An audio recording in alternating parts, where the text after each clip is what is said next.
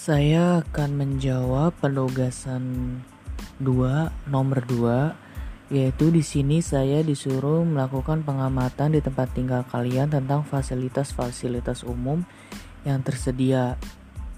Jadi siapa yang menyediakannya apakah individu, umum,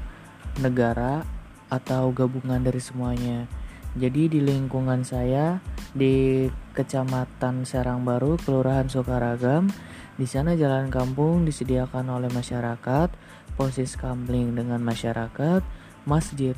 dengan masyarakat, gedung olahraga pemerintahan dan masyarakat, tempat pemakaman umum pemerintah dan pribadi, balai RT atau RW masyarakat, sekolahan atau tempat mengaji dikelola oleh pemerintah dan pribadi, pemadam kebakaran dikelola oleh pemerintah, tempat pembuangan sampah dikelola oleh pemerintah dan masyarakat, alun-alun di yang menyediakan pemerintah, kolam tambak ikan dikelola oleh pribadi, sawah dikelola oleh pribadi, dan yang terakhir menara sinyal wifi di